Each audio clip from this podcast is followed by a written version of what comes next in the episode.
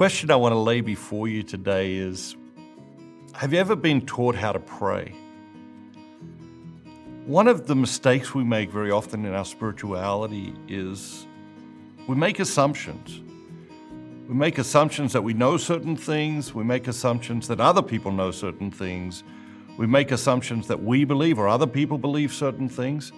We make assumptions that, that we know how to do something.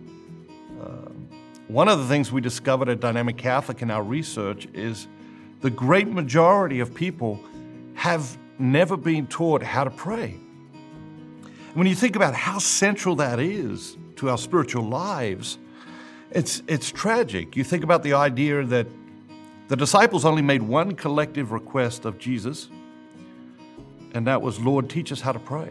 They saw him praying. They must have seen how important it was to his life. They must have seen the impact it was having on him and his life. And they came to him together and they said, Lord, teach us how to pray. I, I think that that request has never gone away. I think that request is still there today. At Dynamic Catholic, um, you know, for the first decade of the life of Dynamic Catholic, we were working on these Catholic Moments programs. You know, we've just released the program on baptism and parenting.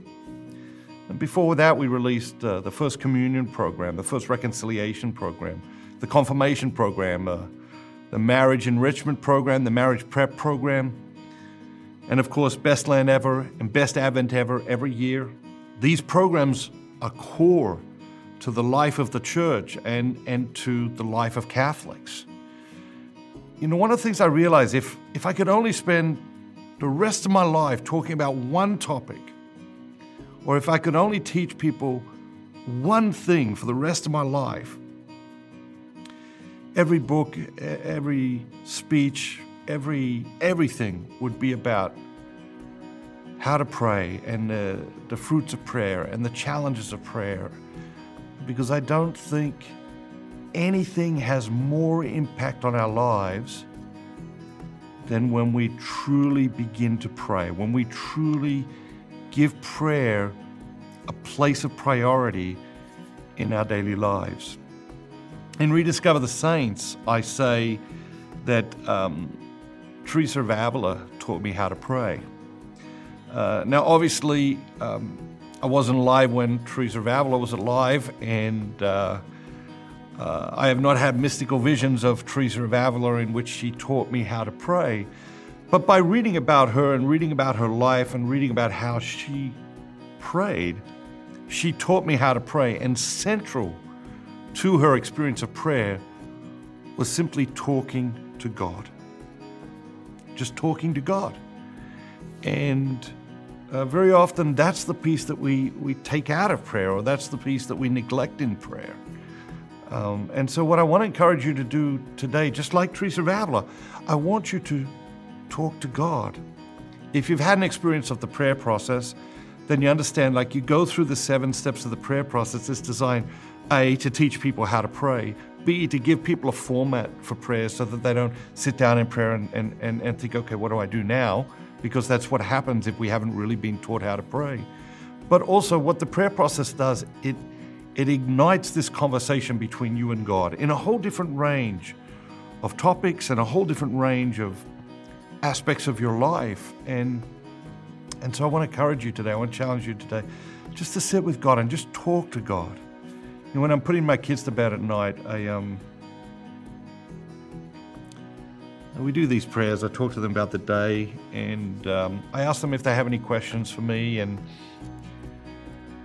at the end of our prayer time, I ask them, you know, what do you want to say to Jesus today? And they say the, the most normal things, and it really convicts me in in how to pray. It convicts me in how inadequate my prayer is. Sometimes it, it convicts me in how I don't even know how to describe it, but it convicts me. You know, I put a little Ralph to bed last week and talk about his day and talk about some questions. We do our prayers, and then I say to him, Ralphie, what do you want to say to Jesus today? He says, Jesus, it's been a really long day and I did a lot of stuff, but I'm really tired. So I'll tell you all about it tomorrow. Good night. Love you, Jesus. And it's like, it's like it's so honest. It's so beautiful and it's so honest.